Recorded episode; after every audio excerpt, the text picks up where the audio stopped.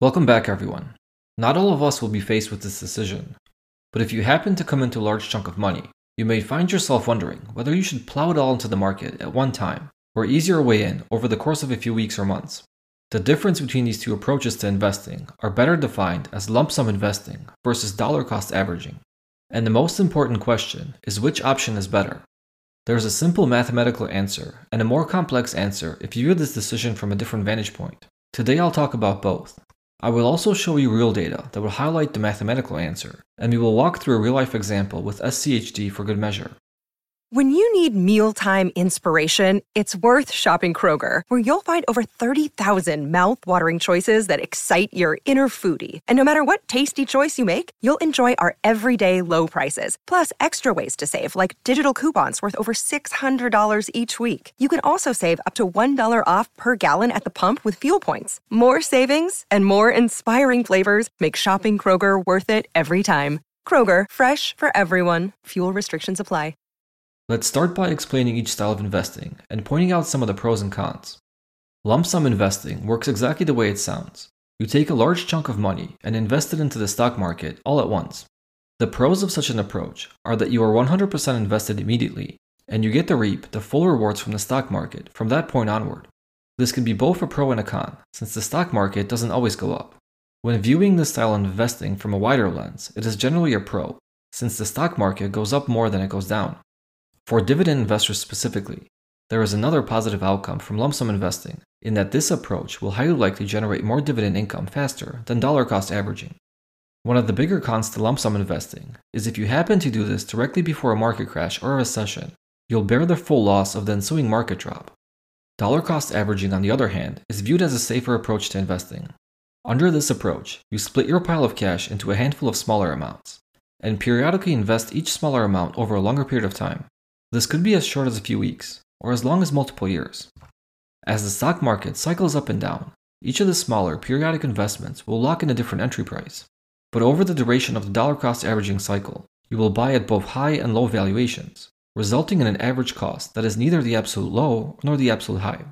In layman terms, by dollar cost averaging, you reduce the risk that you enter the stock market at its absolute peak. The pros for this style of investing are emotional peace of mind that you aren't investing at the absolute top. You will also likely not be upset when the stock market drops, knowing that your next periodic investment will lock in that lower price. The cons are that you may not fully participate in a bull market run and miss out on potential returns. And for dividend investors, it is also highly likely that you will miss out on some potential dividend income, especially early on in the dollar cost averaging process. Lump sum investing is favorable during bull markets, and dollar cost averaging works better in the bear market or a more volatile market period. Mathematically, lump sum investing tends to work out better than dollar cost averaging when measured over longer time periods. Let's consider the S&P 500, for example. Between 1994 and September of 2023, investing in the SPDR S&P 500 ETF Trust, ticker symbol SPY, would have yielded an average annual return of about 11.5%. Out of these roughly 30 years, 6 years ended with negative returns, and 24 years yielded positive returns, inclusive of dividend reinvestment. So generally, investing in SPY yielded a good outcome, aside from a few market crashes and corrections we have seen since 1994. Let's take a look at what type of returns a lump sum and a dollar cost averaging approach would have generated during this time period. For the lump sum investment, I assumed you would invest right at the beginning of each calendar year, and hold that position for the duration of the year. And for the dollar cost averaging approach, I broke up the initial investment into 12 equal sums that were all invested at the beginning of each month during each calendar year. The lump sum approach won in 24 out of the 30 years, with the dollar cost averaging approach only winning during 6 out of the 30 years. Surprisingly though, it wasn't solely the years with negative returns where dollar cost averaging outperformed lump sum investing. But generally, whenever the S&P experienced a negative return for the year, dollar cost averaging worked better. This was the case in 2000, 2001, 2002, 2008, and 2022. The only exception was 2018. The S&P finished the year with a negative return, but dollar cost averaging did not yield a better outcome compared to a one-time investment on January 1st that year. For all other calendar years, with the exception of 2020, lump sum investing worked out better than dollar cost averaging. 2020 was an exception, because as you recall, that was the year the stock market crashed due to the pandemic, and valuations fell sharply, presenting investors with more opportunistic entry points. This was followed by a fast and strong rally, that saw the S&P finish the year on a pretty positive note, with a return above 18%. But due to the sharp decline early in the year, a dollar-cost averaging approach gained enough edge on the lump-sum investing strategy and ultimately produced a more favorable return. When we look at the average outcome for the entire 30-year period, the average return for the lump-sum investing approach was 11.42% per year, whereas the dollar-cost averaging approach only mustered an average annual return of 6.26%.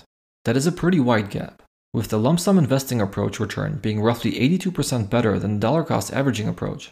Clearly, the long-term results point to lump-sum investing being much more favorable than dollar-cost averaging. Looking at the cumulative impact of this gap makes the difference appear even wider. The cumulative return for the lump-sum investing approach was 1,551% and only 422% for the dollar-cost averaging approach. Of course, the cumulative returns don't translate to an actual outcome, because nobody invests into the S&P for 1 year, only to pull their money out and start dollar-cost averaging again during the following year. I measured the results this way because I wanted to see the true difference for each calendar year without the distortion of compounding. But don't worry, in a few minutes we will take a look at the difference between these two forms of investing with SCHD and compounding factored in. But before we dive into that, let me just highlight some of the years with the highest margins of difference. The widest gap between lump-sum investing and dollar-cost averaging came in 1995, with lump-sum investing producing a return that was 21.18% better than dollar-cost averaging. The following years during the 1990s were a period of a strong bull market, and lump-sum investing worked out much better than dollar-cost averaging.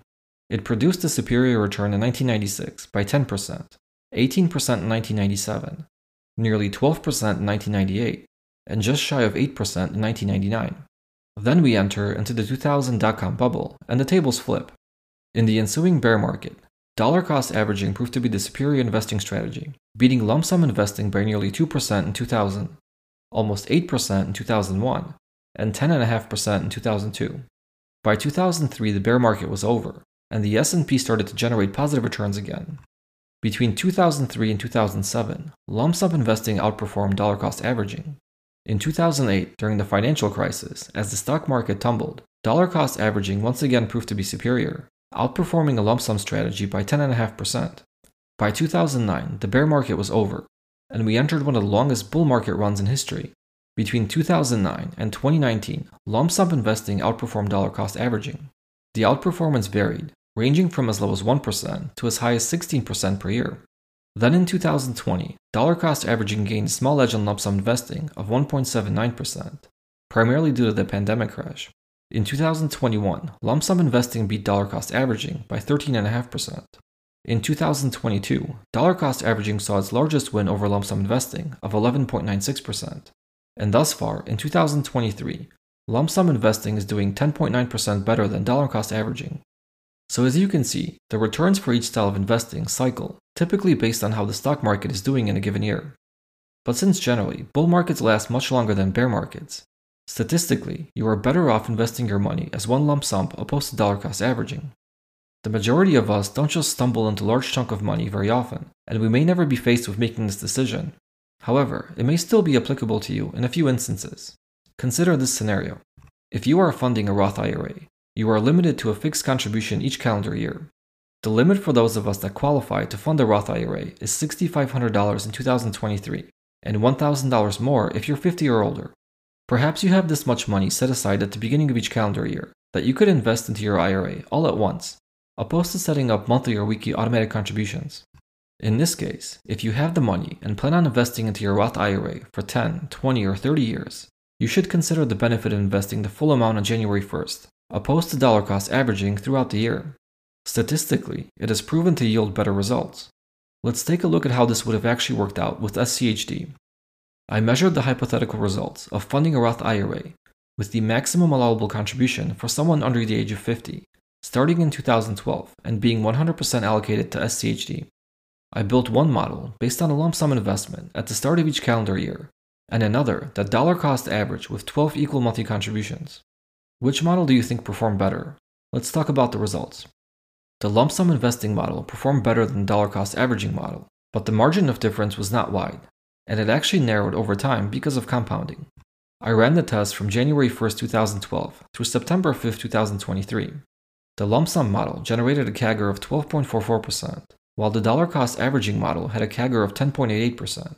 That's a difference of 1.56% per year, which doesn't sound like much, but this small difference can amount to a difference of tens or hundreds of thousands of dollars over a long enough period of time.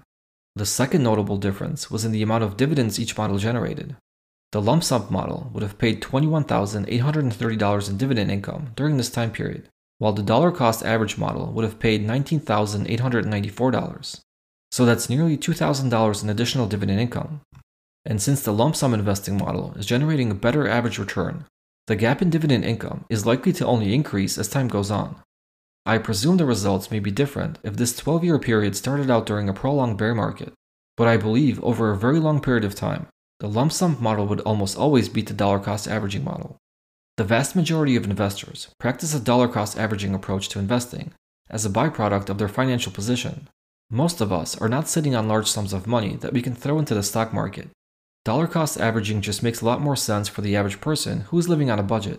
However, if you do happen to come into a sizable chunk of money at some point in your life, knowing that lump sum investing generally works out more favorably is a good thing to know. I personally practice dollar cost averaging.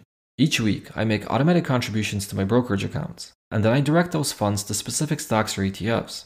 But a few times per year, I do have larger inflows of cash, be it a bonus from work or a tax return or a better than average month on YouTube. Whenever this happens, I do take a sizable chunk of that cash and invest it all right away into my portfolio. Sometimes it works out great, and sometimes it doesn't. But I know that in the long run, I'll see better results by doing this, rather than dollar cost averaging this money into my portfolio over a few weeks or months. I'd be curious to hear which investing style you prefer and why. Let me know in the comments below. That's it for today. If you enjoyed the episode, please do me a huge favor and give this podcast a 5-star rating. Thank you for joining me today and see you next time.